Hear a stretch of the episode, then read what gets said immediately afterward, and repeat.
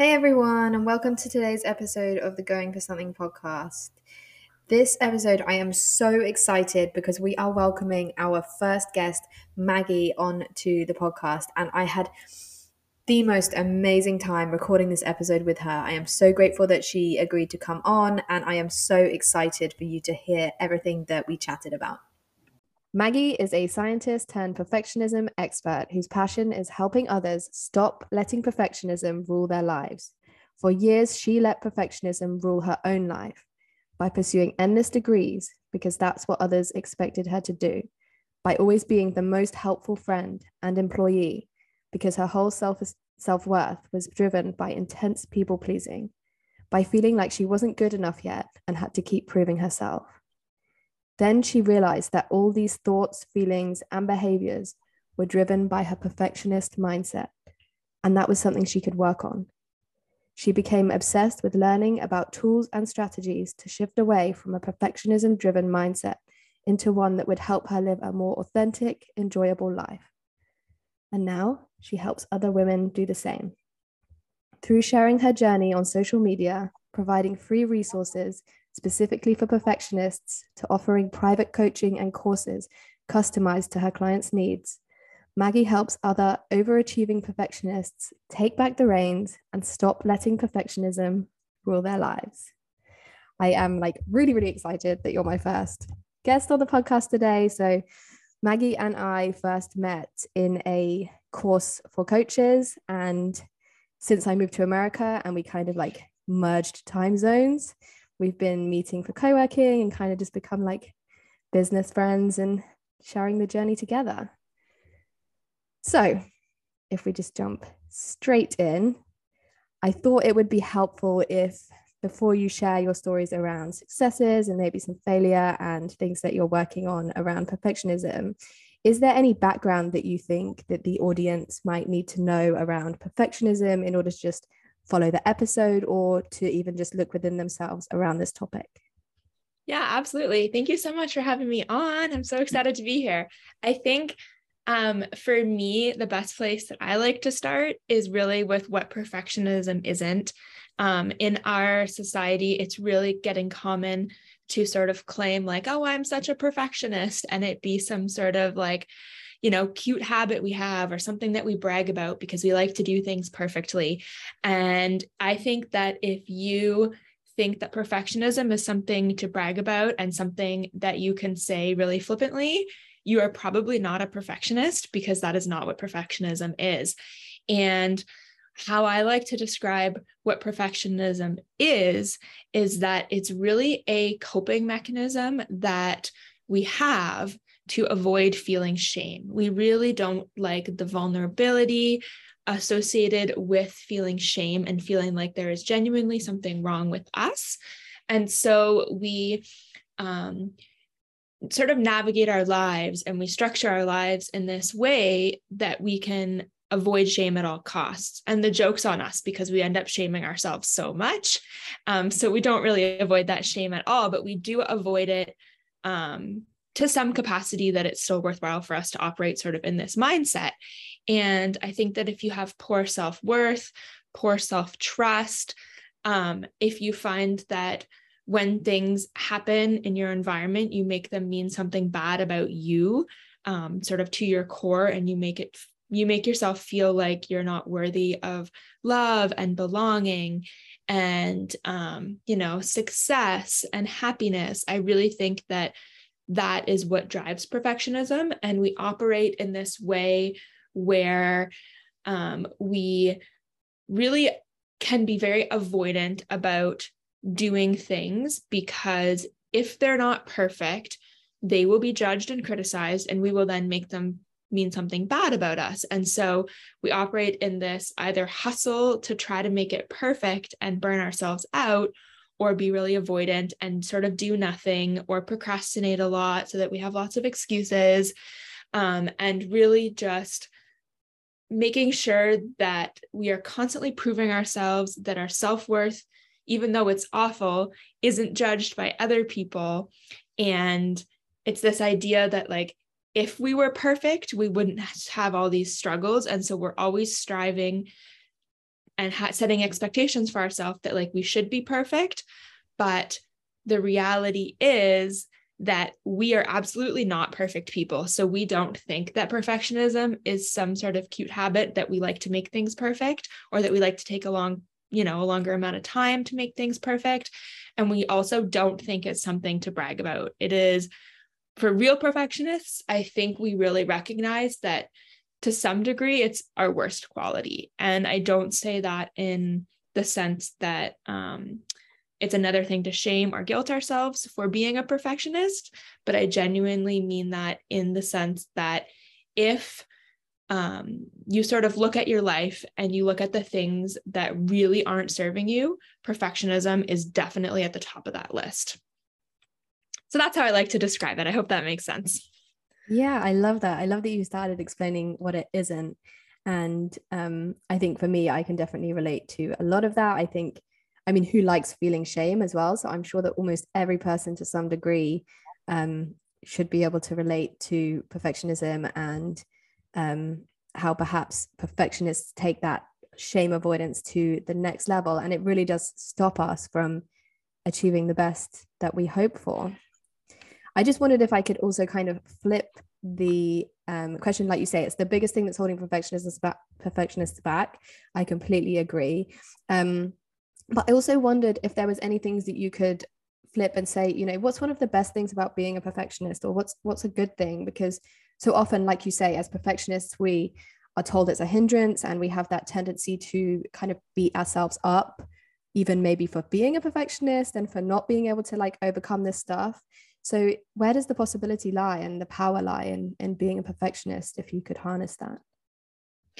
I think um, for me, I really see it as um, because you get it, because you understand that there's all this like fear under the surface that is like feels so real, but like isn't really real. I think it makes you really empathetic to the people around you and it makes you um, really, really conscious of how your actions are affecting other people. And I think that can be really great because I think there's a lot of people in this world who have no problem with walking all over each other and, you know, manipulating each other and um, really taking advantage of other people. And in my experience with myself and the perfectionists that I work with, they tend to be really, really compassionate towards other people. And one of the things that um, I often encourage them to do actually is to think about, you know, if you were speaking to a friend, how would you speak to a friend in this situation? And the switch flips instantly, and the kindness comes out, and the compassion and the understanding is like next level but when they're speaking to themselves it's not there at all right? And so i really think that perfectionists um, tend to operate in a way that really considers other people's experiences and um, is really just mindful of how hard some things in life can be and that that's like really justifiable. And um, yeah i just think that like compassion for other people is like so there for perfectionists I love that. Like I feel that's so that's such a good answer and it's so real and human. And I think it just shows how perfectionists I think really feel the depth of like the full human experience, as you say, and can really relate to a lot of people's situations, even if they haven't like been in them. That's beautiful. Um, I wondered, should we move through and you could tell us a little bit about a success in your life and how you think that experiencing that success through your lens of being a perfectionist um, affected the way that you actually um, perceived, experienced, and felt that very success? Yeah, so I consider um, overcoming perfectionism to really be one of my biggest success stories. And um, I think that sort of like what I achieved along the way is um, what sort of externally that success is, but what happens sort of inside of me is what I really hold on to as the successful thing. And that was when I was completing my master's degree and um, the amount of work and mindset work and internal sort of work it took to actually complete that degree beyond just like you know, crunching out the lab work and writing the thesis and defending it and whatnot. Um, I really think that that is one of the most successful things I've done because it was really the first time in my life that I like operated outside of the perfectionist mindset. And I considered that there was something else there. Um, and just so for context, I have um, a bachelor's of science degree um, in biochemistry. And then I went on and did a life science degree, sort of more like health science based um, for my master's, which um, involved a lot of research. Um, in Canada, they are like two year program. Um, oftentimes people go overtime. And so I completed it in three years and it involves a lot of research, a lot of teaching at the university, um, and a lot of self directed work, which is where the perfectionism really showed up for me when I no longer had due dates and deadlines for assignments. I no longer had exams that I had to study for. It was really like, here you have two to three years to complete this massive project. Here you go. And there wasn't a lot of um, supervision. It was a lot just sort of like on me to A, decide what the work was going to be because I had to design my own project, but also um, get the work done in a timely manner, in a efficient manner, and really the way like science research works is like you need to sort of be perfect in some degree. You need to have high standards. It needs to be um, replicable. You need to make sure that like every single sample you treat the exact same um, so that you're not like inducing human error into it. And at the same time, you need to be okay with the fact that, like, sometimes your results don't work out, and sometimes, um, you know, experiments fail, and you know you need resilience because you need to be able to like pivot and try it a different way or change sort of where you're going and when i was in that space perfectionism flared up like never before. I um, became so avoidant of doing things. I was so all or nothing. I was um, people pleasing to sort of appease my supervisors while also like being so resentful about, to everybody who was around me for what they were making me do and whatnot.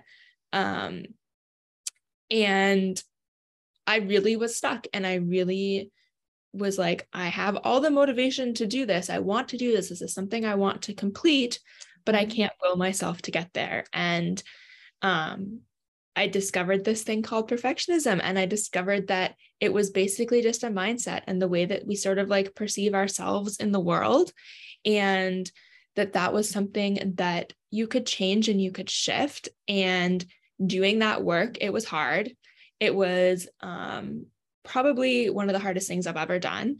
And like the outcome was that i was able to complete my master's and defend it in a really growth minded way. And that was the only way it was going to get done. It was not going to get done if i didn't make those changes. And I'm just really, really proud of myself for A, completing a master's degree because that is something mm-hmm. that not a lot of people do.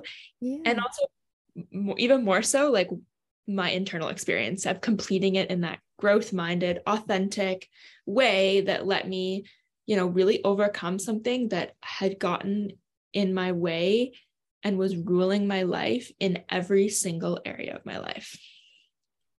I love that. It sounds almost like you chose a degree that was kicking the hornet's nest of perfectionism and in a certain way caused it to kind of explode. So when when that kind of happened and you were struggling with your perfectionism and you did you seek out a solution in what you didn't know at the time was perfectionism but you later discovered um, perfectionism or was it something you just stumbled across how did you what were the kind of crossroads that led you there so I was a huge people pleaser. And as much as, like, sure, the work procrastination was there, like, I figured out a way to get it done.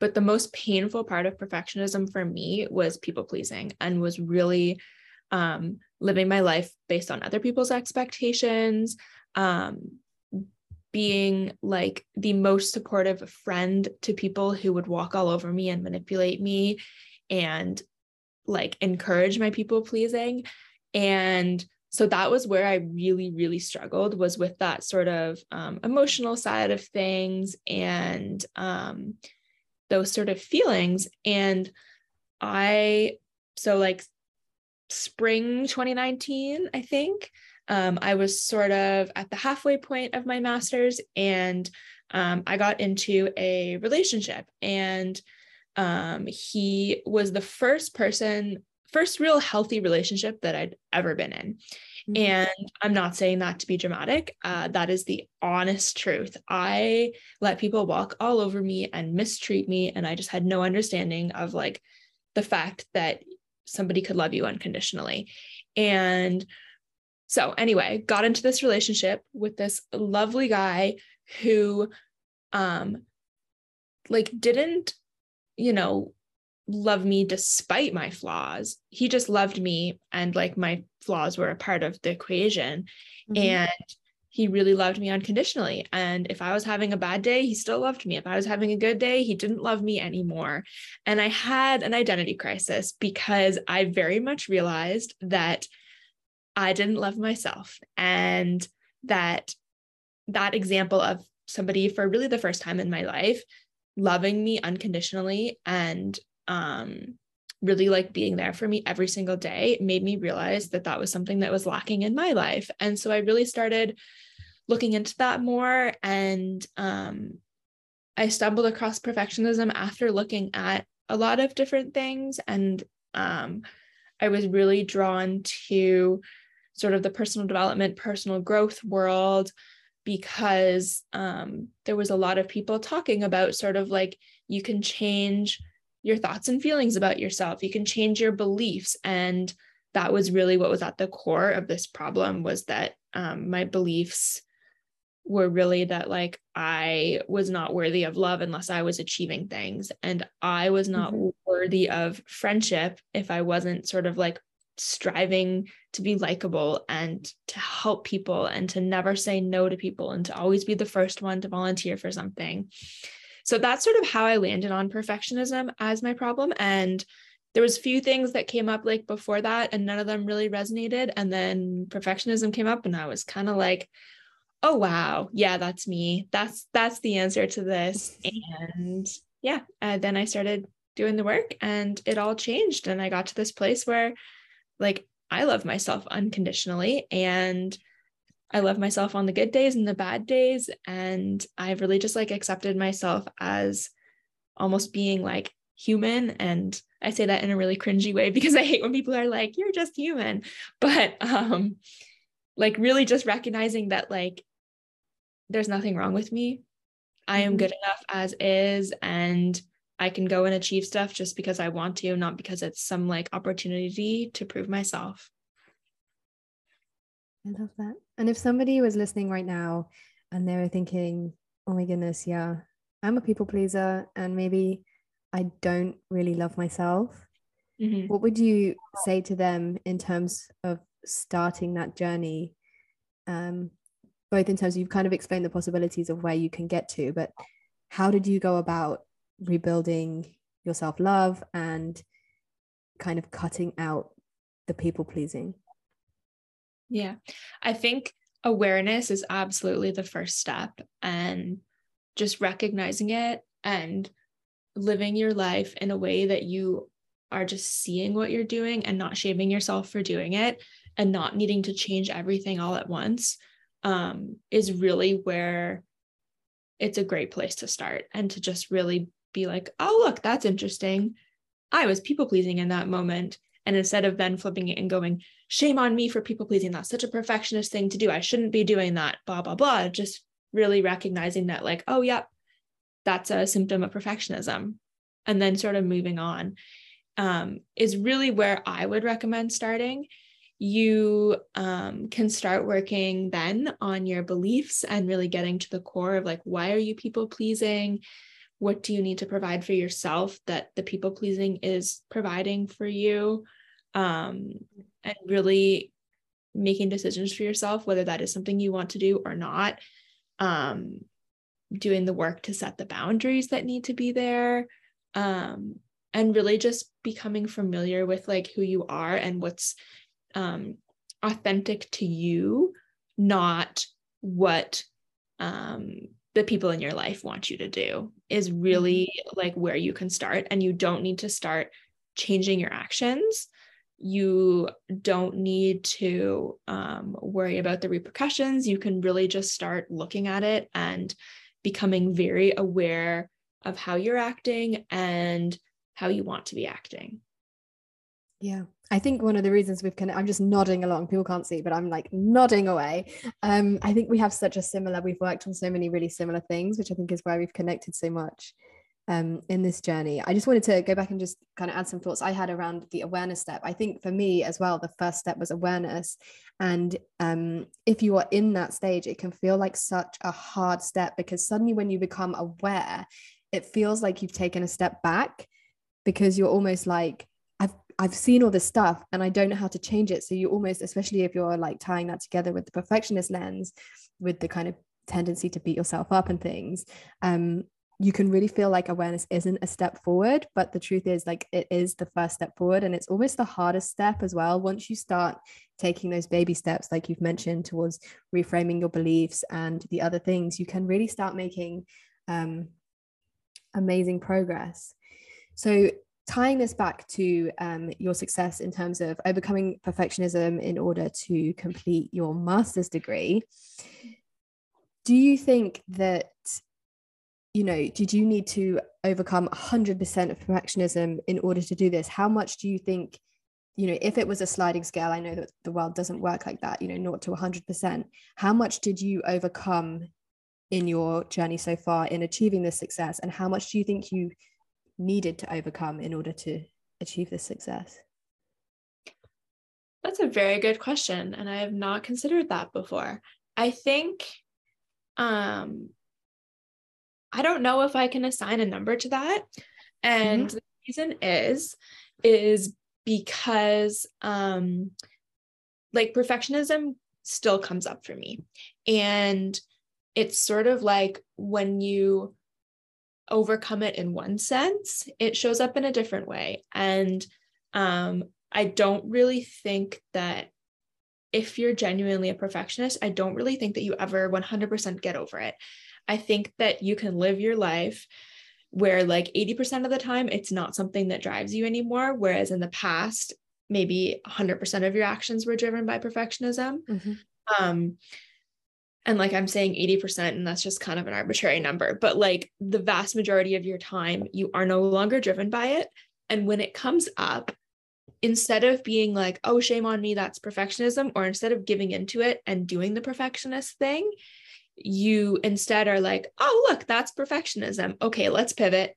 Or you're no you're a day into it and you're like oops i've been acting in perfectionism for the last day. Let's pivot. And you're not shaming yourself for that. You just recognize that that's something that is going to come up in your life and you have the tools to pivot away from it and you can do it. And um, you get to decide if perfectionism is going to be how you operate or not. And so my sort of little catchphrase that i like to use is that perfectionism is no longer ruling your life you know you are living your life you're not mm-hmm living your life by perfectionism's rules. Um, and so that's sort of how I like to approach it. And that's definitely a conversation that um, I always have first thing with my clients. And even maybe before they agree to work with me, when we're speaking before about like, is this an option for you? Is like, just a heads up. Like, I know you want to snap your fingers and overcome this 100% mm-hmm. and never have to deal with this ever again. But like, I'm not selling that as your solution you will probably still suffer from perfectionism to some degree. And the awesome thing is, is that you can live most of your life without it. But if you are being a perfectionist about wanting to overcome perfectionism, as in if you want that like quick fix, um, you know, you overcome it and you never have to deal with it again, sort of like you perfectly overcome it, then like you're never going to be successful at overcoming it because that is not a viable outcome. And I think mm-hmm. anyone who claims to have overcome perfectionism to that degree probably wasn't a perfectionist in the first place. Mm-hmm. Yeah. I think what you said there about being able to um, snap your fingers really is one of those signs for me as I moved through my perfectionism because at the start like you say you just want yeah you just want to be able to snap your fingers and have the outcomes and have it done. And it can feel so mentally heavy when you know rationally that you can't do that but you still just desperately want to because you don't want the shame and judgment from everyone of seeing you be a beginner and struggle at something and do that stuff. And from coming through that with me seeing the need to snap my fingers drop has been like one of the biggest kind of it's such a fulfilling transformation to feel like the things that are worthwhile might take time and that that doesn't make me unworthy or a bad person and if people want to judge me for that then it probably reflects their own perfectionism and their own lack of love for them for themselves. Um so yeah i really really love that. Going back to the success i can't help but notice that in your um bio you talk about pursuing endless degrees because of other people's expectations. And then of course within our success is tied the fact that this is completing your master's degree, which I know, as you said, is the underlying, there's the piece of paper that you get. And then there's all of the journey that you've actually been through. But I just wondered if you could talk a little bit about the emotions of the fact that this is one of your greatest successes, but it's also something that perhaps wasn't fully your own choice or path or um, directive. Yeah, I think um, because I was such a people pleaser and because perfectionism was sort of telling me that um, I needed to live up to other people's expectations, I followed the path that other people told me to follow. You know, I went to the university um, that was encouraged. I did the program that was encouraged. When I finished my undergrad and I was like, I don't know what I'm going to do, this master's opportunity came up and it was encouraged that I do that. And so I did it. And looking back on it, I did, I made all those choices like so blindly. I just sort of did it because of um, this need to sort of like please the people around me and do what they wanted me to do. And um, I got to this point in my master's where I think it was more on like the backside of overcoming perfectionism. So I'd figured out what perfectionism was. I was still convinced that it was what I really wanted to do. And sort of maybe in the last few months of completing it, I really realized that the only reason that I wanted to do this was to please the people around me. And because it, I thought it, quote unquote, was what I should do. And, you know, I thought it was like the right thing. And I thought that um, graduating from my undergrad and not knowing what I wanted to do with my life was very shameful. So I sort of decided that this is what I wanted to do. And um, I became very resentful of the people who had encouraged me and um, all the people who I was pleasing, all the people who were so impressed by the fact that I was doing a, um, you know, like an advanced degree. And um, I just became very resentful of all that encouragement towards what I was doing because it was never my decision. And I truly believed in that moment that that was the only option for me. And um, I guess to like get back to what you're saying, like it was really um, in those last few months that I had this awareness of like, oh my God, I don't want to do this. But because I had invested a lot of money and effort into it, I decided that for me, and it was really a decision I made, I was going to see it out and I was going to finish it and I was going to not be disappointed in myself for pursuing something I didn't want to do. And I was going to be excited about completing it and proud of myself for all the work that I put in to complete it and that I wasn't doing it for other people, I was doing it for me. Mm-hmm. And that was like a huge shift in my life because then I started operating out of that with new decisions, right? And I started pursuing the things I wanted to do. And I sort of started to um, transition away from what other people wanted me to do. And mm-hmm. uh, in all areas of my life, in, you know, in my work life, in my more academic life, in my family life, with friends, everything really started being about what I wanted to do for the first time in my life. And it was shocking and it was hard. And it was also awesome and rewarding. And I really see that decision of like, you know what? I don't want to do this. I didn't sign up for this, even though I did. Um, you know, it was like perfectionism almost that signed up for this path, but I'm going to complete it and I'm going to complete it in a growth minded way. And I'm going to use it as um, a really great real life experience to like practice these strategies and practice these tools mm-hmm. and overcome this perfectionism because I know it's going to trickle into every area of my life. And it is absolutely going to be so worth it, even if I don't use this degree, even if this is now just a piece of paper that, you know, I'm not necessarily working in the science field. I um, really recognize that that's not what I wanted to do with my life. And I did this degree just for the sake of it, and that's okay. And just really, um, instead of jumping back into the like shaming myself to be okay with it, just recognizing that, like, you know what, this is not what I wanted to do.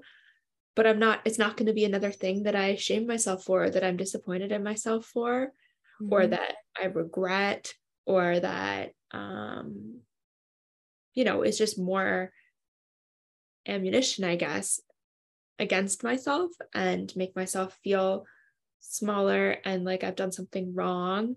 Um, and so I saw it out and I completed it. And the fact that I completed it in that mindset is such a huge success for me. Yeah. And you can really hear in that kind of like the realization that this wasn't your choice kind of allowed you to make a choice and choose, even if that was to continue to do the thing, you know making that choice to say that i'm going to stay to do the thing because i want to really reflects a shift in like you say your perfectionist mindset and all around that and it kind of shows the kind of like light switch moment of the transformation um i loved what you were saying about resentment as well because i think that resentment can be one of kind of one of the sneakiest emotions because usually it only hinders us um, it doesn't actually really affect anyone else in terms of their progress and moving forward. But sometimes we feel so valid to hold on to that kind of emotion. Sometimes it's a way to spite the people around us for the injustices, and other times it just feels like we deserve to feel this way. Like, like you say, you've spent your life doing a couple of degrees that weren't really what you wanted. Um, and so it's fair to feel that resentment. And I just wonder, how did you move through the resentment? And do you think that it's something that can be fully let go? And if you have let go of that resentment or if you are still letting go of that resentment do you think that there is a time frame attached to that and letting go of it? Yeah i think um with my experience of people pleasing there's a few different categories there has been a lot of people in my life who have taken advantage of me, manipulated me, and I absolutely let them do it. But they always had bad intentions. They always saw me as someone they could exploit, and they had no problem doing that. And for those people, I don't think that um, I ever really need to forgive them for that or let go of that resentment because I think it's totally fair that I resent them for the way that they chose to treat another human being. However, I can heal and let go from the resentment I feel towards myself for letting mm-hmm. them do that. And that is really where like the self love comes in of like, I let that person walk all over me. And for a long time, I really resented myself for doing that and really, mm-hmm. um, really just like was like, well, what is wrong with me that I like let them do that? Yeah. And that is something that has been really great to heal from. And, you know, I still label those people as shitty people. And that's, and I'm okay with that. And that is absolutely my experience of the situation but um like there's nothing wrong with me for having been taken advantage of by those people then there's the people who had good intentions and I just happened to be a people pleaser around. And mm-hmm. the resentment for those people is absolutely not there because I recognize that that was me operating out of perfectionism and they weren't trying to take advantage of me.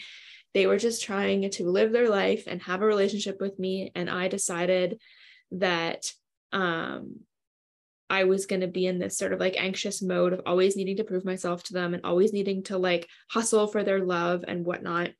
And those people, my relationship with has improved since I've overcome perfectionism. I have set really healthy boundaries with people, and every single one of those relationships has become stronger, more authentic. They've been able to set boundaries back with me.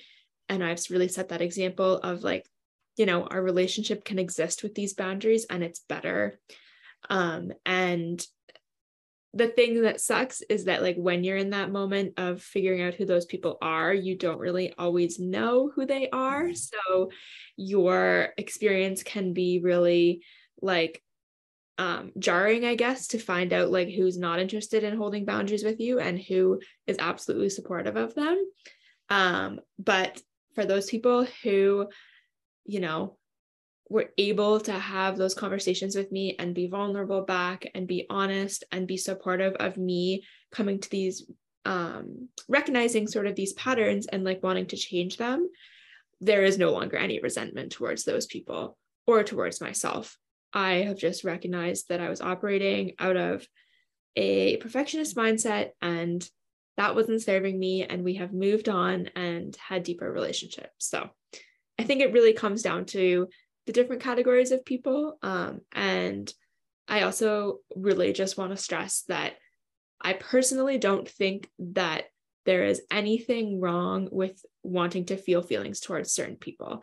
And if you want to feel resentment towards certain people, and if you don't want to love certain people, like you do not have to force yourself to be positive to everybody or to be non-judgmental of everybody i really think that like if you are okay with feeling that way it's okay to feel that way and i know that's kind of an unpopular belief especially in um, personal development and and with this idea that like we need to love everybody and like mm-hmm. it feels good to us to love everybody but i think that there's people who you need very strict boundaries with and you need to cut out from your life and that's okay yeah, completely. And I love what you're saying that you can really see how not only have you taken responsibility for the areas where you needed to work on your boundaries, but I absolutely love that you, you know, you have still not placed blame, but you have still accepted that some people were being shitty in this scenario and they're not going to heal because i think there's like you talk about you know it maybe being an unpopular thing to feel the feelings but as women, I think we've been very much socialized that we should be nice to everybody and we should be friends with everybody. And as part of that, it often leads us not to take, you know, not to take, like, not, we try to take the responsibility of other people when sometimes, like you say, they're just, they've just been a shitty person. And really, like, what I can see here is that you've drawn the lines for yourself of what that looks like for you. And you've taken some responsibility for yourself and where necessary have assigned a responsibility to others and i think that's such a powerful powerful thing yeah i think it's um something that a lot of people are very worried about when they overcome perfectionism and when they set boundaries because they think they're going to lose people. Mm-hmm. and i've lost people. I have me too. turned off like turned people off completely by um wanting to have these boundaries for myself. I have had people try to absolutely destroy my reputation because of the boundaries i've set with them mm-hmm. um, and so i don't want to be like oh it's great no problem like bad things can happen but i am genuinely grateful for everything that has happened because the people that were taking advantage of me walked out of my life. And it was easy to do in a lot of mm-hmm. ways because I set the boundary. They were kind of like, screw you, why are you being an awful person for setting mm-hmm. this boundary?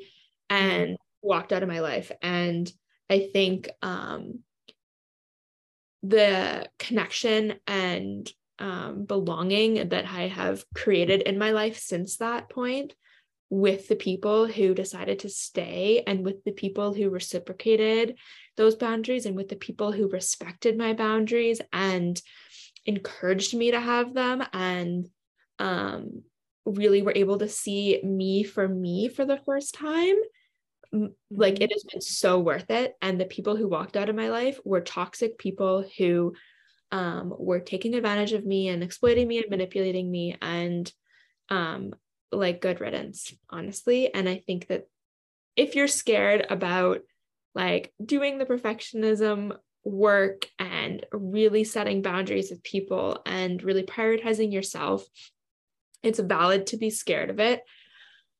But like it'll all work out in the end, I think. And having faith in that is mm-hmm. really important. And recognizing that, you know, people can self select if they want to be in your life without perfectionism. And the ones who say yes are going to be the absolute biggest cheerleaders in your life. And the ones who say no are the ones who are taking advantage of your perfectionism.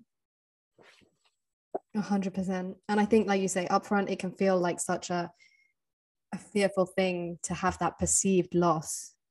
But when you realize that it wasn't a loss at all, you've actually gained something in your life. And I feel like every one of us, before we make that loss, we're like, oh no, but I'm going to lose all my friends. And then once it's happened, you've ripped that band aid and you're a better person and you have a better life. And it's so much better. Um, so I just have one kind of final question around your success here.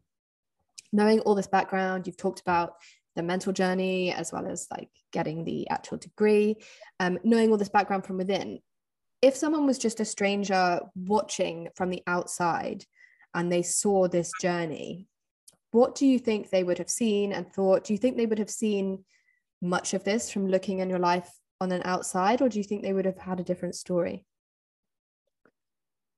um i think that it probably would have looked a lot different to somebody from the outside. I hmm. think mm. perfectionists are very good about internalizing things and mm-hmm. keep things very secret. So I don't think anybody knew that I was struggling with that. Um, I think that close friends and people who had insight into my day-to-day well-being absolutely noticed a difference, but people who, you know, like a stranger walking by or someone who you know, like another student in my program or whatnot, I don't think they would have seen anything. I think I did a pretty good job at like hiding it and like appearing very mm-hmm. productive and um you know being very relatable and fitting in sort of with what the expectations were and what people were talking about and what people were experiencing. I really really camouflaged sort of into that. Mm-hmm. And I think that yeah, it would have been very hard to see. Um, but I do think the people closest to me were able to see it, or I was able to educate them to see it. And I think that was um, really cool to be seen and to be celebrated by those people. Yeah. We just never know what other people are working on or going through. And I think, especially with perfectionism, like you say, the shame tends us to internalize quite significantly. Yeah. So, and I can't tell you enough how many people since I started sharing. So I finished my master's and then I basically started um, coaching stuff and started sharing online about perfectionism. It was kind of like I finished December 2020, January 2021. I was like, this is what I'm doing. Mm-hmm. And I can't tell you how many people that I was friends with in elementary school, high school, university, acquaintances, really close friends have reached out to me and are like, oh my god i'm such a perfectionist i had no idea you're you were going through all this and like mm-hmm. me too and so i would just say that like if you feel like nobody understands you and sees you i think there is power in vulnerability and being vulnerable and being willing to share your experience will probably lead to more people saying oh my gosh me too this is so helpful rather than oh, you're a perfectionist? Like, oh, that's weird. That's not a real thing. That's whatever. That's, you know, worthy of my judgment and criticism. And I just, yeah, I can't tell you how many people who would have been on that sort of like acquaintances, not strangers because I knew them, but like, you know, really old Facebook friends who I hadn't talked to in 10 years kind of thing. Mm-hmm. Like how people have reached out and are like, oh my God, yep, this is me. And like, I don't even know them very well anymore. Right. So I think even though we are very good at putting this sort of um, perfect exterior out, um, mm-hmm. I think that other people are also good at that, and that there is a lot more perfectionists out there in the world than we think. Um, in terms of you mentioned there being vulnerable and sharing with people, if someone was listening and they were just like, no, like I could never, I could never be that vulnerable. Like maybe they don't have anyone in their life they trust to be that vulnerable with. Like, what would you say the first baby steps are to them for kind of allowing themselves to be vulnerable? I would say start by being vulnerable to yourself and really hear yourself. You know, mm-hmm. like really um own that that's your story and your experience and stop pretending to yourself that it's any different. And then I mm-hmm. would say there is um a lot of people that you can connect with that might not be in your immediate circle. And um, listening to things like this podcast might, um, even though it's not a reciprocal relationship, it might be a place where you can feel heard and feel mm-hmm. seen. Um, or you know other podcasts or youtube videos or people on social media um, and then just like there's nothing wrong with reaching out to people and um, if anyone is listening to this and thinks they're a perfectionist and feels like they need to tell somebody and like doesn't know how to do that, like send me or Laura a message and oh, just say, mm-hmm. hey, I just wanted to tell somebody who's going to be supportive. I think I'm a perfectionist. And our response mm-hmm. will not be like, oh my God, no, you're not. It will be, welcome, me too. you're not alone. Right. 100% and welcome to the club. And like, that's you know the first step and like um i guess i should say this too like on my perfectionism journey like laura came into it like two years in and i was doing it you know i didn't have someone who was like such a close relatable friend right mm-hmm. away but like you will find those people if mm-hmm. you are willing to be vulnerable and i think like i i can't remember i know we like interacted a bit on social media but i remember when you were moving to Texas, I think I just reached out and was kind of like, so mm-hmm. like, can we talk sometime now that like you're in my time zone? And you were like, oh, sure. And like, you could have said, no, screw you. We live in a different country. You could have said, you know, you could have had all these responses. But like, oh, never, my- never. I was so happy you reached out. I was like, oh, because like you say, finding your tribe in this can be really, really hard. And um, I think connecting with people, and for me, mostly online, is how it's been yeah like it is it sounds cheesy being like it's magical but like it's really really nice to find people that can understand yeah and i think just having faith that you will find those people and if it takes mm-hmm. two years or if it's you know one person at a time or small steps um, really just starting to recognize um, that for yourself is where you should start and then start practicing reaching out to people and having that courage and being vulnerable mm-hmm. and recognizing that like it is a practice and you will get better at it with time but like making that first move is really important. Yeah 100% so i would love for us to shift through and chat about a failure. Now before like before i know your failures because you sent it to me. And um I I said to Maggie like I don't want you to come on and do one of those like cute failures that's like not really a failure. Um which you know kind of like the interview question where it's like what's your weakness and you have to find a weakness that like isn't really a weakness I was like share a real failure with us and I really feel like you have delivered um so this may be hard for you um but I know that people at home will be really happy to hear something actually real and not one of those kind of like bullshit things that isn't a failure. So yeah. I will hand to you. I think yeah, I really love that you're doing that and that you're like encouraging me to not flip on the toxic positivity of like, and this is what I learned from it. And so now it's all fine because my failure has like, it like, it doesn't feel like a big deal now because it's so much time has passed and I really don't mm-hmm. shame myself for it. And I genuinely have learned from it and have just mm-hmm. like learned to appreciate that like failure is part of the process. However, it is something that has haunted me and has affected me um, in a very literal sense, like years down the line. And so I guess like without explaining too much and teasing too much, my failure mm-hmm. um, is a literal failure. I, when I was in university, I did a, a year abroad and I did not do well. I failed a class. I did horribly in multiple classes. And um, it was very hard because it, it was not um, in line with my identity at the time. I identified as someone who was smart, did well in school, worked hard, and those results were really um, hard for me to deal with because I failed a class and did horribly in like three or four others. And um, there was a lot of reasons for that. And there was a lot of perfectionism behind that that I didn't realize at the time, obviously, hindsight 2020. Um, but it has some been something that um, at the time was horrible to go through, um, was very stress and anxiety inducing at the time. Um, when I found out about the results, it was very shameful. Um, I internalized a lot of it and just didn't really talk about it. Um, I bounced back pretty strong and went on to have like the best semesters of my entire degree, like academically speaking.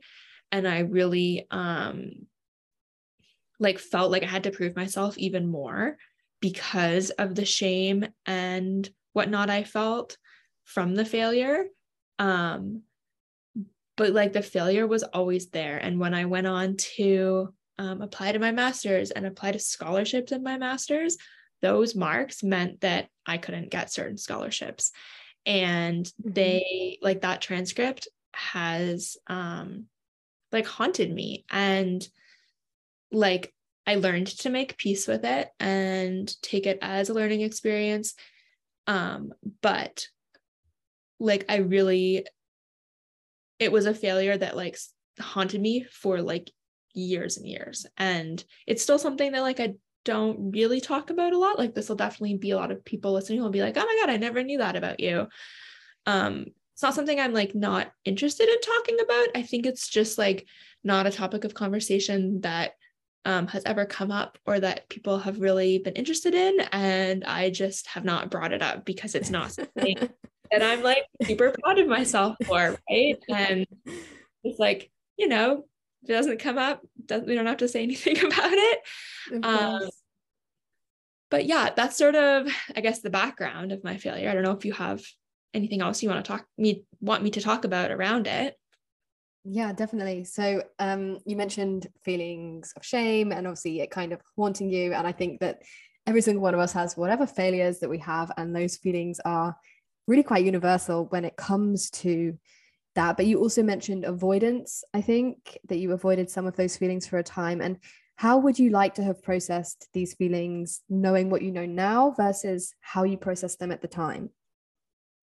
Yeah so um i think i would have wanted to have more self-compassion. Mm-hmm. um i think i would have wanted to spend more time feeling the feelings instead of being like okay let's just like go and um, cancel this failure out by like crazy success because like it doesn't cancel out.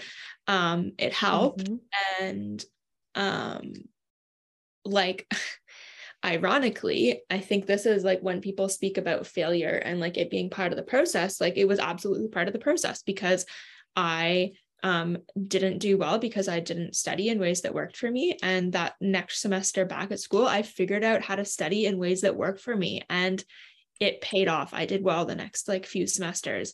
So mm-hmm. it was definitely a failure that served me it um humbled me a lot it really showed me that like you can't just um like smarts your way through things like you do need to apply yourself and you do need to be honest with like how you're doing because that failure sort of um without going like too far into it and all the like politics that nobody really cares about like it really came about because i um was not honest with myself and was just trying to pretend like everything was okay when it wasn't and that mm-hmm. resulted in that failure and um it yeah it really just taught me to like advocate for myself and like speak up for myself and make sure that i wasn't setting myself up to fail mm-hmm. again that like perfectionism in that moment like set me up to fail it's no surprise that i failed with what i was doing and how i was acting so i think it just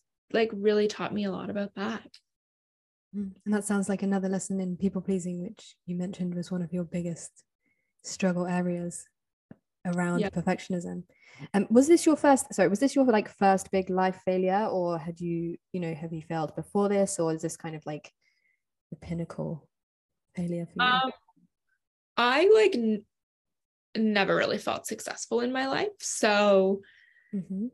like in terms of failure like i don't know i think i like avoided a lot of things so that i wouldn't fail um but i like never really felt successful either you know like i yeah um, do you think that was sorry I did well in high school and it was kind of like great that sets you up for going to university and it wasn't like oh my gosh yay I was successful at high school it was just kind of like what's next what's the next thing to achieve and so I never really felt successful in what I was doing but I also never really felt like a failure that was the first time that I think like um on paper I literally failed and so there was mm-hmm. like no question. There was no way I could spin it that I didn't fail. Like I failed.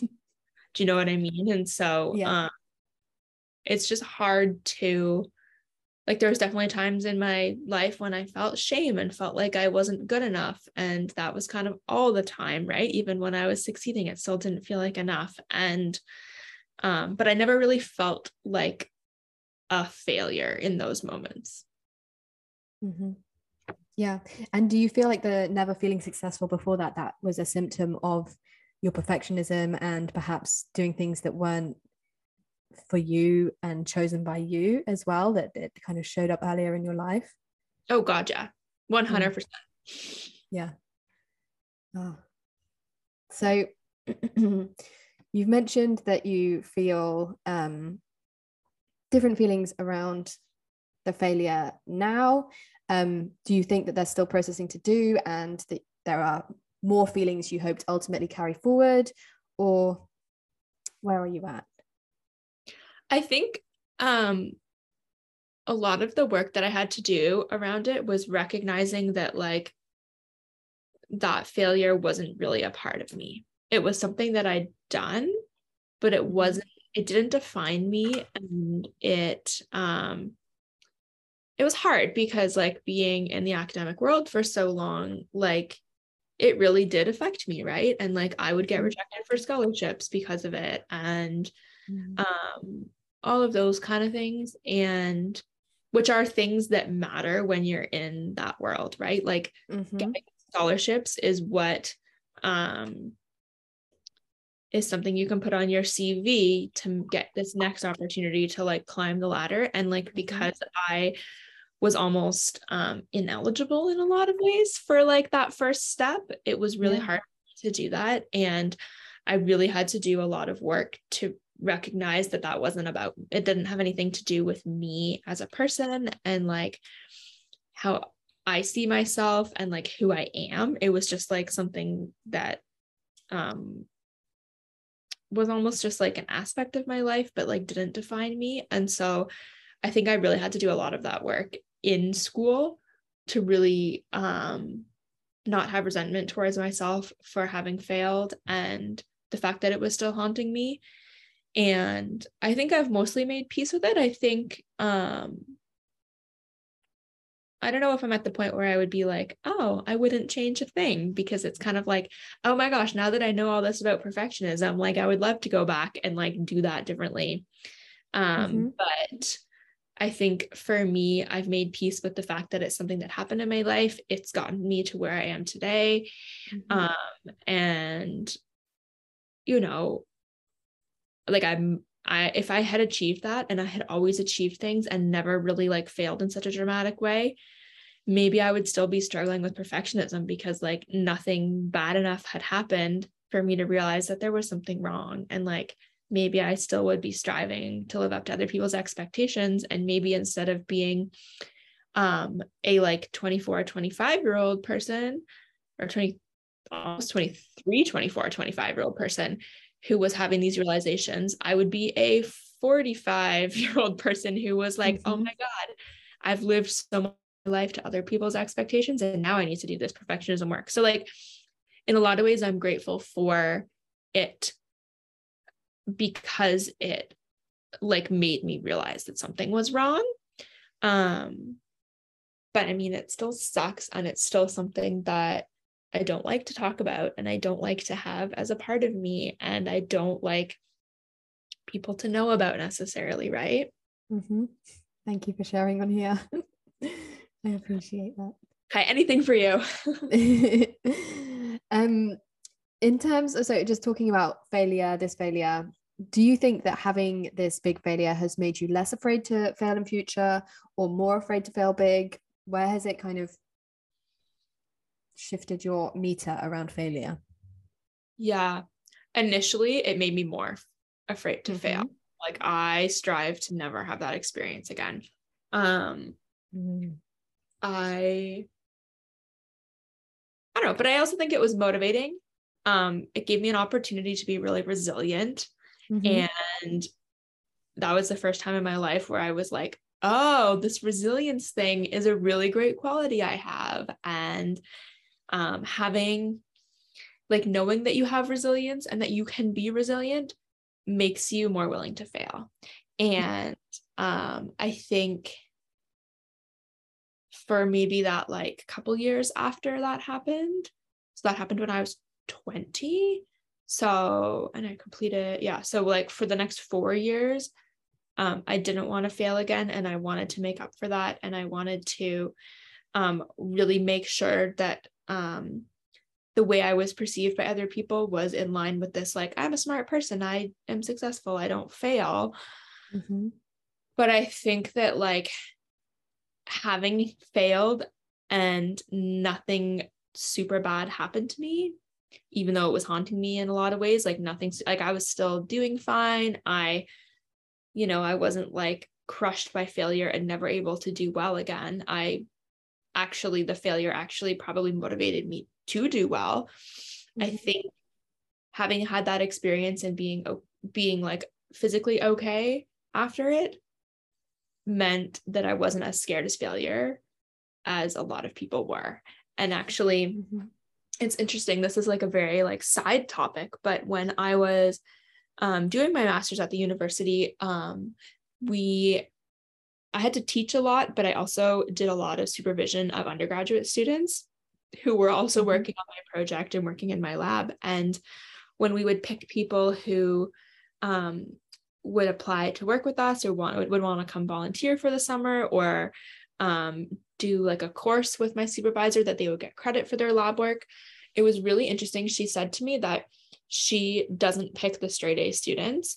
She picks the students that um obviously based on like you know their interest level and how they do in the interviews and whatnot but mm-hmm. like when she looks at their transcripts she picks the people who have really variable grades who have the a's and the b's and um, or have had a worse grade and then bounced back from it because she said that if you're only used to getting straight A's and being essentially perfect in school, you're going to have a really hard time when you get into the lab and like experiments fail, or you have to be okay with shitty results and you have to like make something of them. And she was like, those students do not succeed in my lab and are such a pain to um, work with and so i actually like like the students who um have experienced imperfect results because they're the ones who make the really great researchers because they're not mm-hmm. afraid of like the results not working out and i think that for me made me realize I don't know if maybe that's why she picked me and why she was so keen to work with me.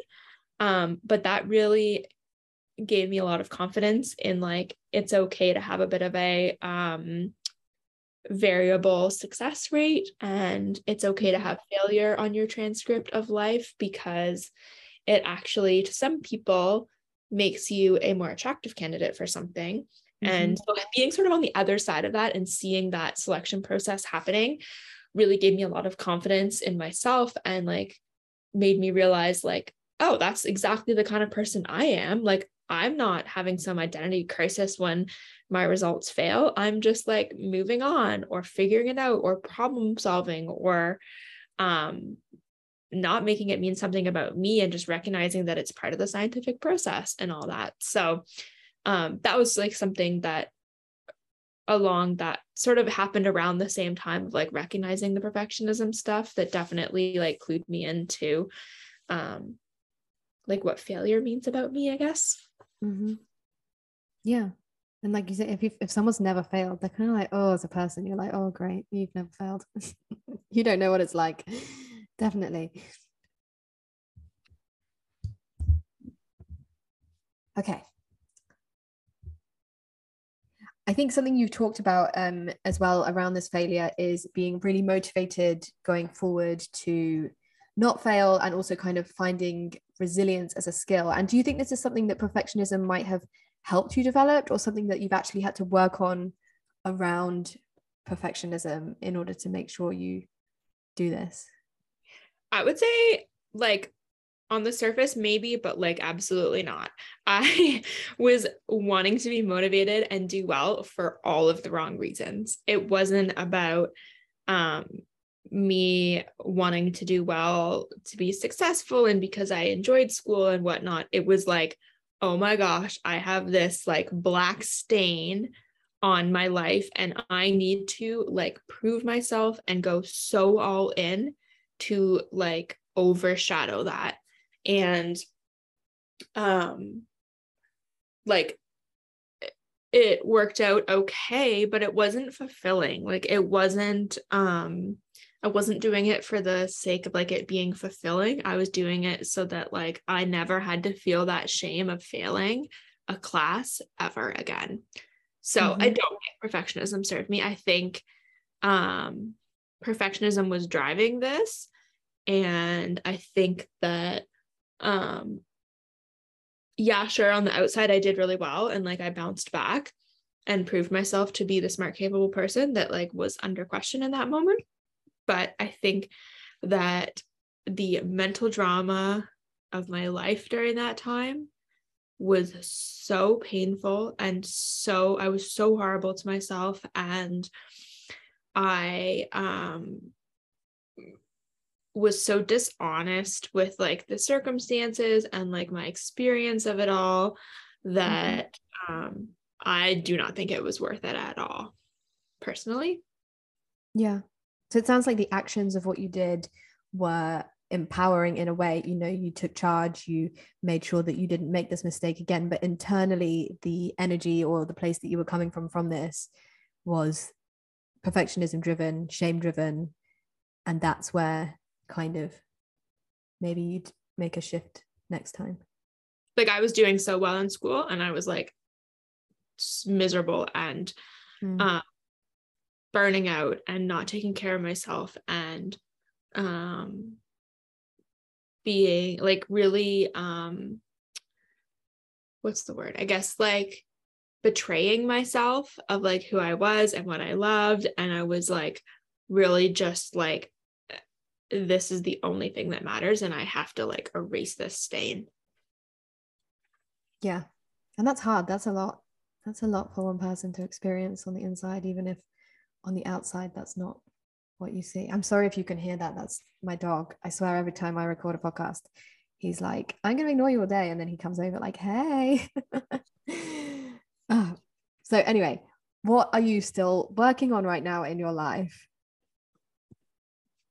yeah so right now i'm like really trying to figure out um like what i'm going to do with my life. And that sounds like really vague and dramatic probably but um for so long I was so driven by what everybody else wanted me to do and I didn't even stop to consider what I wanted to do. And I've really done that and I've really considered what I want to do and um I absolutely believe that my mission is to take what has happened to me and what I've experienced and figure out how to help other people through perfectionism in a really useful way, but that also sort of like supports me as a career.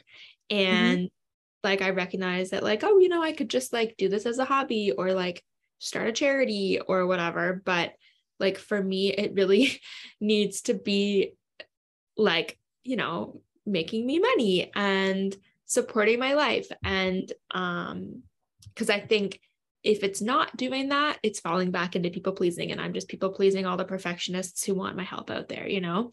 And mm-hmm. so that's really what I'm trying to figure out. And I feel very vague about it because I don't really know how that looks. And the way that um, I've been doing that has shifted and um, I guess like externally it's always been like through coaching and through like educating about perfectionism but how mm-hmm. I'm making it work on my side has like really changed a lot and um mm-hmm.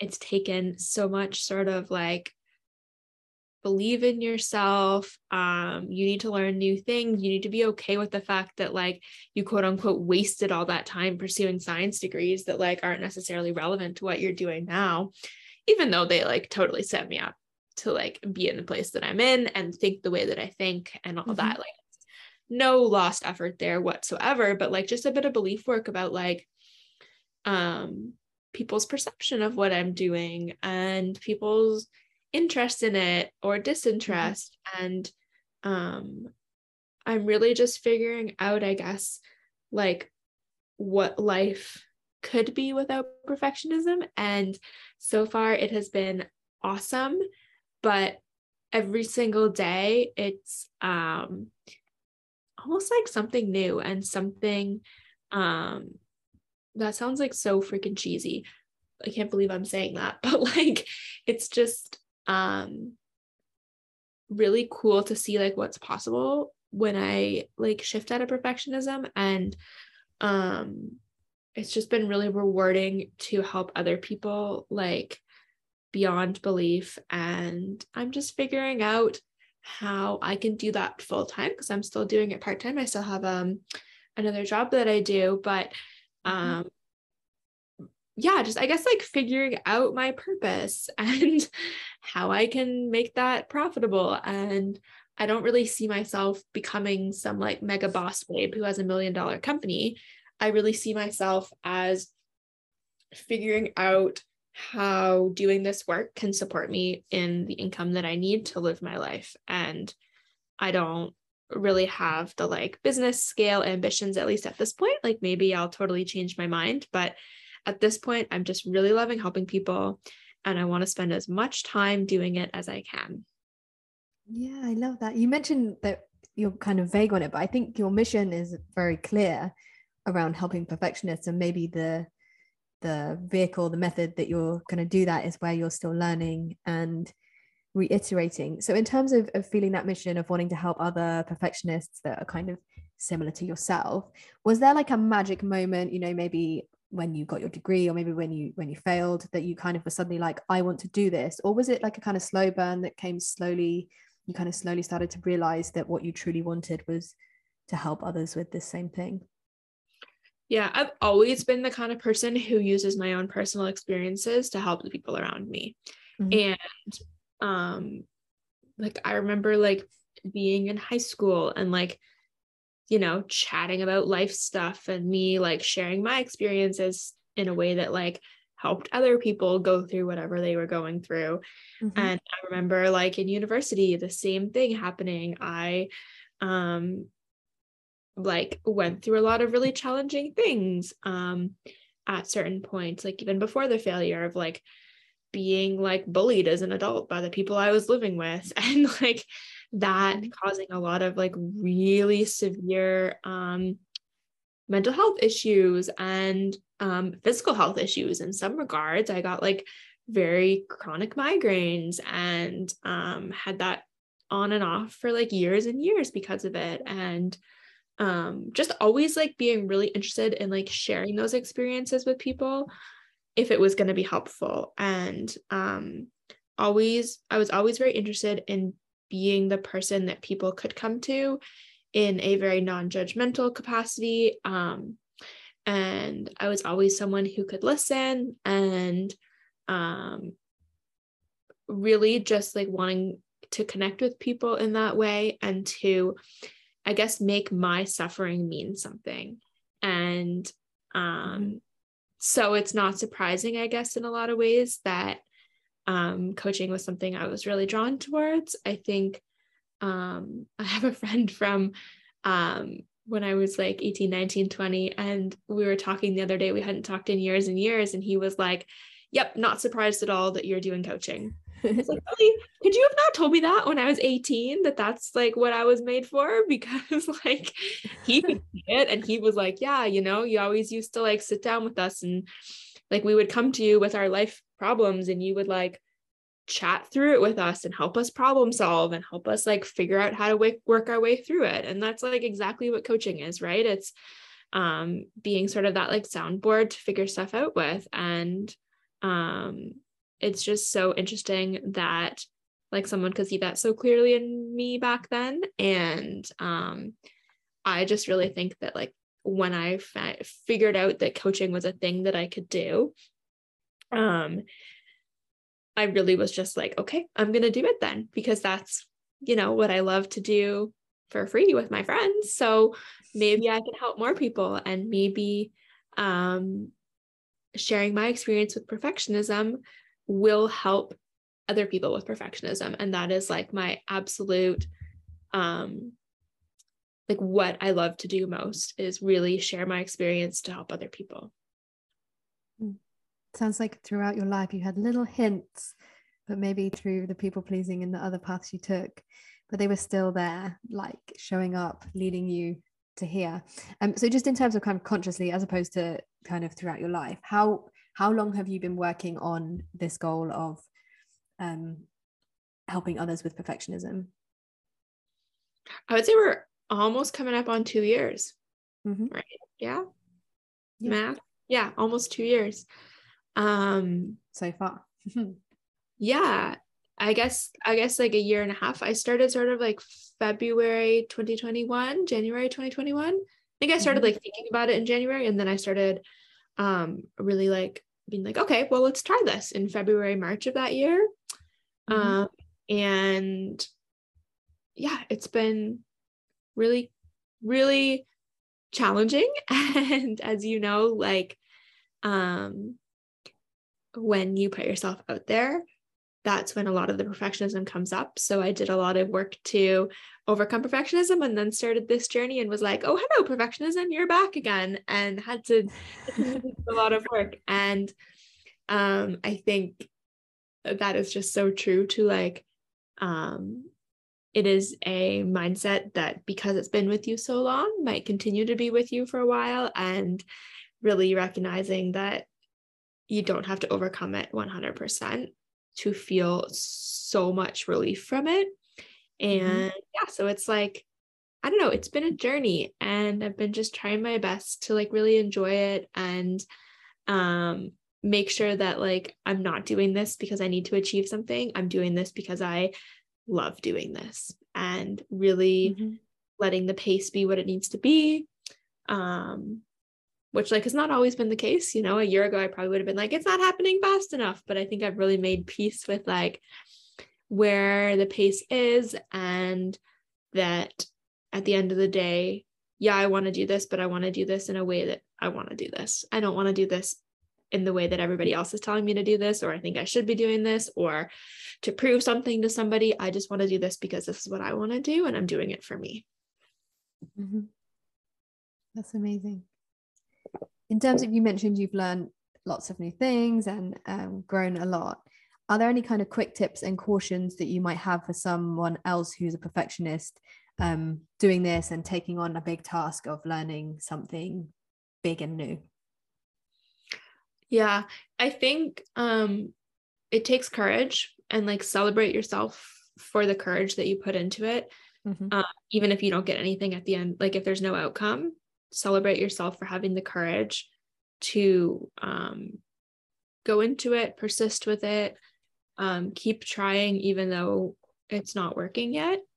Um, because i think if you're not celebrating yourself along the way for that effort you're putting in like you're never going to get there. And um I've seen so many people who like we've connected with around the same time who started their businesses around the same time we did and like they didn't persist and like they're struggling to get back into it. And even though nobody was listening or even though nobody was engaging or people you know weren't signing up yet for coaching like i think persisting has gotten me to the point where i am now and i'm really feeling like the effort is paying off and people are listening and people are interested. And um, i'm actually getting to work with lots of people and um, it's really paying off now. But if i hadn't celebrated myself along the way and like persisted and made sure i was enjoying it and made it fun and really um, let go of the expectations of other people i think I probably would have quit too, or I would have gotten busy with something else and pretended this didn't exist at all. Mm-hmm. I love what you're saying there. And I think as well, beyond just kind of like ourselves and what we feel, um, when you give up, the world also loses what you were hoping to bring, which is usually a positive thing. Um, and I love the celebrate courage as well. I know we talk a lot about celebrating, don't we? Because I think it's something we both focus on more now. Um, and it's really important. It's so cheesy, but like it's true. If you like, you deserve to be celebrated. And especially if you're a perfectionist, like you kind of need to be over the top about it. And mm-hmm. you need to be cheesy about it because compared to the average person, you have not celebrated yourself enough and what you think is celebrating yourself um not to be like it's not good enough but like you could be celebrating yourself so much more because our like um i guess our like celebration level is mm-hmm. going to be depressed compared to the average person and so you need to be like intentional and over the top about it mm-hmm. because mm-hmm. like you deserve to be celebrated more than you are celebrating yourself. And I think that um, what you're celebrating yourself for really matters as a perfectionist. I think if you're only celebrating when you achieve stuff, um, that's probably sending the wrong message to yourself. And that's not to say don't celebrate achievements, absolutely mm-hmm. celebrate achievements. But like if you journaled two days this week and that was something you wanted to do more of, you celebrate yourself for doing those two days. If mm. you um, had the courage to have a tough conversation with somebody, you celebrate yourself for that courage, no matter how the conversation went. Mm-hmm. Um, if That's you have the courage to say, Hey, I'm a perfectionist, even if it's just to yourself, like celebrate the fact that you are willing to admit that or that um, you are willing to look into perfectionism more, that you know you weren't turned off by like the potential vulnerability down the road. Um i think like celebrating yourself doesn't need to mean like going and buying a bottle of champagne and popping it and whatever. Like it could just be like sitting and having a pep talk with yourself or like being really really proud and excited by the fact that you've put in a bit of work today or um you know rewarding yourself with something you love to do or um like sharing that with somebody. Like I can't tell you how many times I've sent Laura just like a message being like, "Oh my god, this thing happened! Yay!" like, that's a way of like celebrating myself. And then her response is like, "Yay, go you!" Or like, "I'm busy so overexcited." like, you know, yay you! But like, we'll talk about this later because I'm busy or whatever. Like, you know, it's those sort of things mm-hmm. that like totally count as celebration and like don't discount them because they are really important in my opinion mm-hmm. i love what you say and i think definitely in, in my experience as a perfectionist as well it's like this idea sometimes that like if someone else would find this easy then you shouldn't celebrate it but the truth is like if you found it hard then celebrating that you have tried to do a hard thing that you've as you say exercised courage you've persisted like that's really the kind of set like the kind of motivation that's going to allow you to keep going at whatever this thing is and actually achieve the things that you want in your life and in a way that feels good as in opposed to a way where you're always like yeah cool like i've achieved that thing what's next? I'm still not good enough. Mm-hmm. and as like a perfectionist precaution you don't need to like celebrate every single thing right? You like i i would focus on like friday at the end of the week look back on your week and be like what am i proud of myself for doing this week and pick one thing and then next week pick two things and then like keep adding to it if you need to or like even just keep one thing for a while because i think if you're going to the point of like, oh my gosh, I need to celebrate myself more and I need to celebrate myself all the time. And yay me, I brushed my teeth, and yay me, I went to bed early, and yay me, I ate a healthy meal, and yay me, I went to the gym. Like, you're probably being a perfectionist about it and you're kind of missing the point. So, yeah, you're turning celebrating into like a goal and a, an achievement. Yeah. Yeah, yeah, exactly. Right. The like, I love that. Being proud of myself is something to achieve instead of it like being actually about genuinely feeling the feeling of pride in a moment when you normally wouldn't. Mm-hmm. I love that. So, in terms of working on your goal and managing your own perfectionism, because you've mentioned that like each new level of working on this has brought up new perfectionism for you, how do you manage both of those things together? Um, I think I really focused in on why it's worth it to not listen to perfectionism.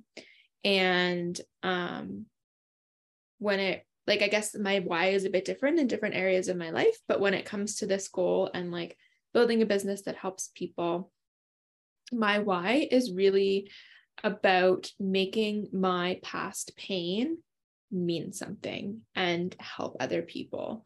And um, I really think that when I think back to that and think like, who else could be going through this pain that I experienced, and how can me sharing my experience and using my skills as a coach to help them?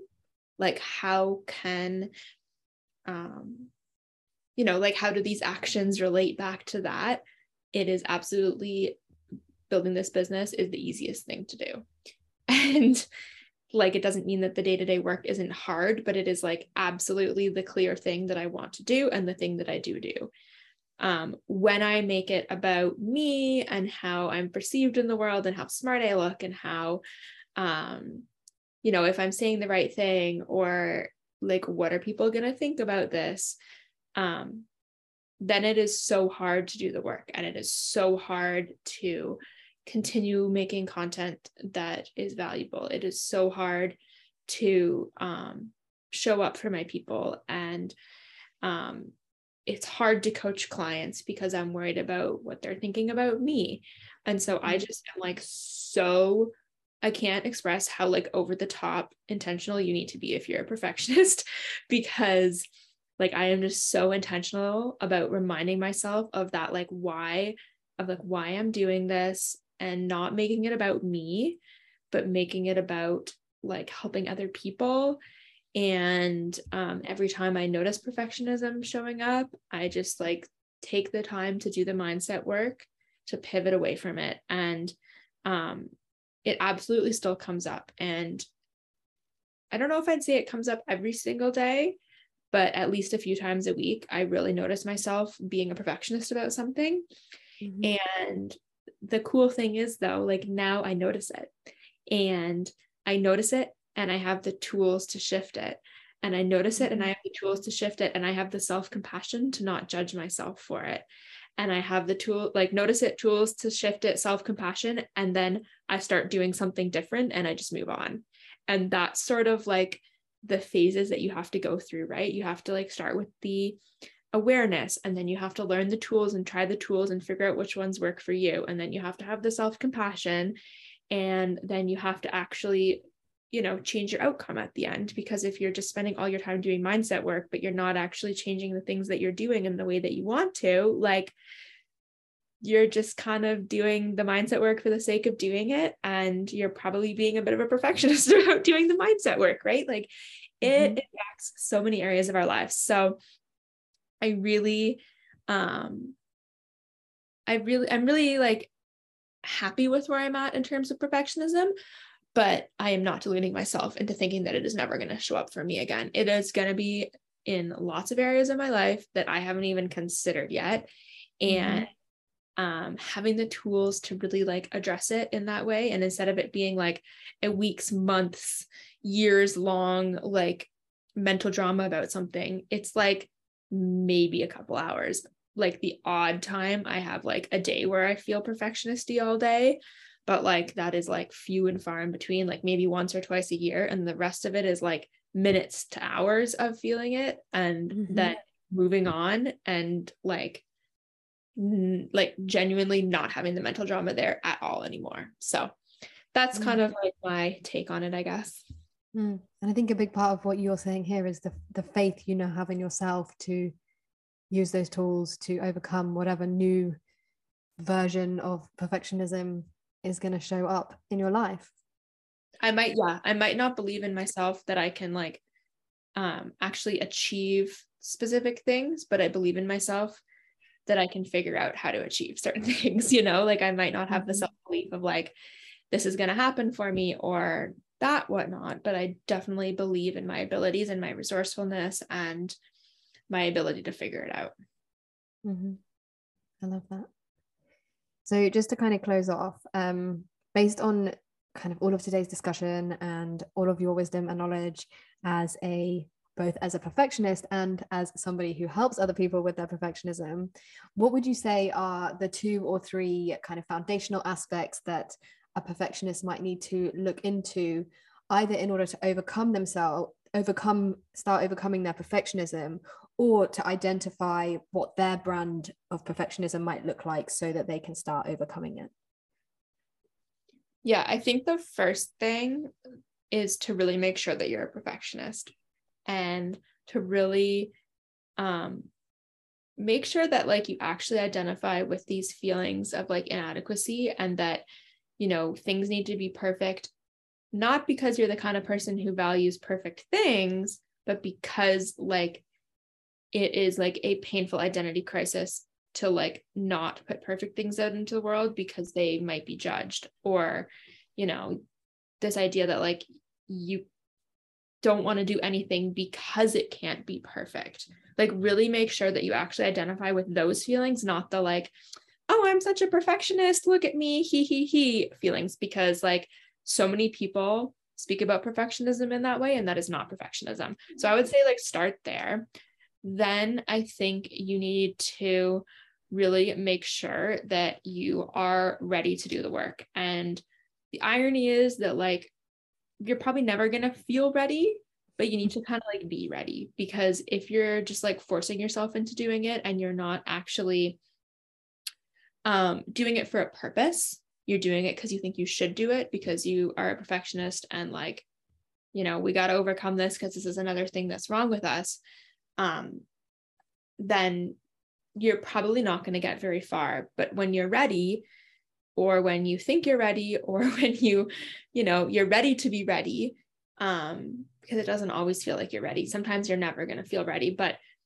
when you're willing to start doing that work, like you need to be committed to it because it's really easy to start doing it, be like, oh, this is too much for me, and shift away from it really quick and get busy and forget you even were doing it in the first place and find a new hobby or find something else you can work on that's less vulnerable.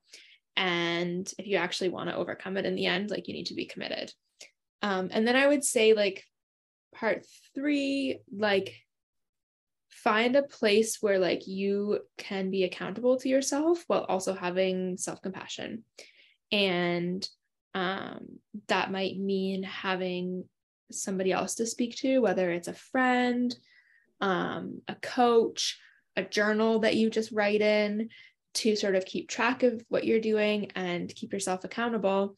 Um, the accountability piece is really important. And like for me personally, um, like I really needed external accountability to some degree to do it. And um, having that really was when I started noticing that all the things I was learning about perfectionism were finally being implemented into my life. And so um, I would say like accountability and self-compassion are things that you're going to need to like have in your tool belt along the way too.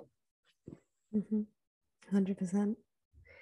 So I just have a couple of broad questions for you to finish up. Um, the first, do you believe there is a true calling or one true path for every person out there? Ooh, deep question. Mm-hmm. Yes and no. Sorry. you managed to to give all the answers. I love it. Yeah. Well, so how I see it is like, yeah, I think that like um finding your calling is absolutely incredible. And like I really do feel like I found my calling. However, I think that being so stubborn to think that there is only one true calling for you is also not helpful. And so mm-hmm. I think being open to the idea that like there might be multiple callings or things that add value to your life that aren't necessarily um, related or the same thing um, is really important too. So it's almost like I'm supportive of the idea if you can find your calling, but if you haven't found it yet, don't shame yourself into being like, I haven't found my one true calling, therefore I'm not deserving of success, belonging, I don't know, fulfillment, etc. So I would say like yes and no to that one because I think that we can shame ourselves a lot if we haven't found it yet and we can um, pretend that something is our calling so that we can fit in which mm-hmm. i'm putting my hand up right now because like not and but i genuinely feel like this is my calling so like i am kind of supportive of that idea mm-hmm. i love that and do you have any secret dreams, like big things that you would do if you won the lottery, or things that you really think should be brought to the world, but currently they're beyond your means or what you are able to do now? Ooh, I don't know if I have like secret dreams. I definitely have dreams, but I have no problem like telling people about them. Mm-hmm. Um, I think that um in a broader sense, like I really um, think that perfectionism is something that more people need to be talking about and hearing about. Um, and what real perfectionism is needs to be shared more broadly because I'm so sick and tired of hearing people bragging about being perfectionists when um, they think it's some cute habit and they think it's like, you know, a brag worthy thing. Mm-hmm. Um, and I would really just love for people to be aware of perfectionism so that they don't need to be um, a 20 something struggling, suffering person like I was who finally heard about this thing called perfectionism. Like, I really think that um, it's something that like we need to have more conversations about so that it can be recognized sooner so that it you know can be something that's like nipped in the bud so that like it's not such a um default mode of operating for so many of us. Mm-hmm. So I don't really know like how um I fit into that dream. That's just more of something I guess like I want for the world. And if I can make a contribution to that, that would be awesome. Um for me personally, I think like there's a lot of things that perfectionism stopped me from doing. Um and there's a lot of like grief associated with um, the things that I didn't get to do because I was a perfectionist. And I think that um, I have a lot of dreams that I want to realize now that um, have come out of like not needing to be a perfectionist about things anymore. And mm-hmm. um, I really think that like this whole building a business to be in control of my life is like one of those things, right? Of like, I, um, because I was a perfectionist for so long, just never even considered that this was a possibility for me. And so now I feel so behind on it because, like, I could have done this sooner and I like waited longer on it and whatnot. And just like really making sure that, like, I am living life to the fullest and not being driven by perfectionism and like doing things that are authentic to me um, is definitely like not secret dreams, but like big dreams for me. And I don't know how that's going to happen yet. Um, but yeah, I don't know. That's kind of a vague answer. But if you want specifics, I'm happy to talk more about specifics. Is there anything specific you'd like to share? If not, you've still given an answer. Oh my gosh, things like um, I would love to travel more, but mm-hmm. you know, pandemic kind of screwed that opportunity. And then um, now I just sort of have like other things I'm figuring out in my life that like make mm-hmm. travel a little bit more challenging. Um, but yeah, so like traveling more, um, a lot of like feeling behind in my life too right now is that like a lot of people um decided what they were going to do when they were 18 and started pursuing it and i decided what mm-hmm. i was going to do when i was like 26 and started pursuing it and so um, it's really feeling like i'm at the start of my journey when so many people around me are um, you know like eight years into their journey um, nine years into their journey i can't do math but like um, so i think for me like recognizing that like that's still possible for me and that like I don't need to be a perfectionist about those sort of things. So, you know, like things like buying a house or um, having money to spend on, um, like having sort of like disposable income to spend on ridiculous things. Um, mm-hmm.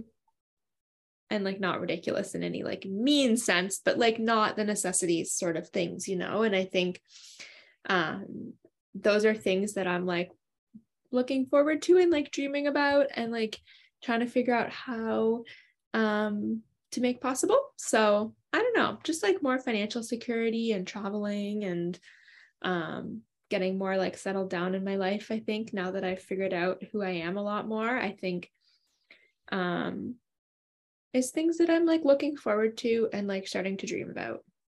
Mm-hmm. I love that. And as somebody who maybe from the other side of that coin not 18 but like i think i had my my job lined up when i was like in my second year of uni and i spent 8 to 10 years doing that as mm. the wrong thing like yeah it can go both ways and seeking happiness is where we've both ended up now um, and there might be people that are along that path of having done that thing since they were 18 that on the inside aren't really vibing with it anymore. And every time they feel that it's kind of too late for them to make that shift and they see people like you, um, and it inspires them to do that. That's all I ever hope for in sharing my experience. So thank you for sharing that. Of course. Uh, this has been like the best first guest podcast ever. Like I've had such a good time and I did not think we would be like have so much to say and talk about and um you've shared like so much wisdom that I'm like I need to get a notepad and go back through and like write all the things that I can learn from this as well. So just closing up where can everybody find you? Um is there anything you have for them that you want to draw their attention to as well? Yeah um so I am at coaching by Megs on Instagram. Um I'm sure Laura will link that I'll for link you guys. yeah. But um that's probably the best place to reach out to me. Um, you can follow along, you can read through some of my content. I have a lot of like strategy and tools and stuff that I post um, on my feed. You can send me a DM and let me know, hey, I'm a perfectionist. I heard you through Laura and just wanted to say hi. Um, and yeah, it's a really great place to connect and um, I don't know, meet more like minded people um it's always cool when i like share something really vulnerable on there and people are like oh my god me too. So um i love connecting people there. I also have a lot of free resources on my website um and you can just access that through my instagram. Um i have sort of like procrastination tools journaling tools lots of free stuff on there that i like to put out. Um And you can also sign up. I send a newsletter out sort of every few weeks, just kind of a like behind the scenes of what's happening with me and maybe some more vulnerable things than I actually just like publicly share on my social media um, and sort of more things I'm working on currently and going through. Um, and that's something that you can easily sign up for if you just send me a DM on Instagram. I'll add you to the list. Um, but yeah, that's probably the mm-hmm. best place to get in touch with me. I love that. Are you still doing your um, procrastination challenge? I signed up. Maggie did a five day procrastination challenge, which I signed up to. I haven't finished. I'm guilty to admit that I procrastinated, but it's been super helpful. Yeah, yeah, I still have that. That's just on my website. So it's sort of like a little mini course that you can do around procrastination. And I mm-hmm. share um, five really, really simple tools that work for perfectionists. Um, and it genuinely takes like five minutes a day. And the cool mm-hmm. thing about that, I know Laura's joking about like procrastinating on it, but the cool thing is, is that like once you sign up, basically it's like five emails that you get. And so you have them forever. So yeah, you, you can't procrastinate. There is no um like pressure to do them right away. Um, you can do them in your own time. You can check back. If one works for you and you don't even want to look at the rest of them, you can totally do that. Um, and so, yeah, it's just definitely set up in a way that is good for perfectionists because I know we like to do things perfectly or not at all. And in this sense, you can easily come back to it if you've mm-hmm. gotten busy with something else or you're procrastinating on doing it. Um, all you have to do is open your email and you have them forever. Yeah, exactly. I just pick one as I procrastinate, which is happening less and less for me. Um, but as you say, as perfectionists, maybe we op- we open the we don't do the first one and we're like it's game over. But it's great because you have all five on your inbox and you can just pick them up whenever you need. Yeah, never I definitely recommend. Unless you delete them from your inbox, but otherwise it never expires. Awesome. Well, thank you so much. Thank you for having me. I really appreciate it. It's been awesome to nerd out about perfectionism and you know me, I love to like talk about life and share my wisdom. So thank you for giving me the opportunity to do that. Mm, we'll definitely do it again in future if you're up for it and awesome. nerd out again. Awesome. I'm down. Thanks, Laura.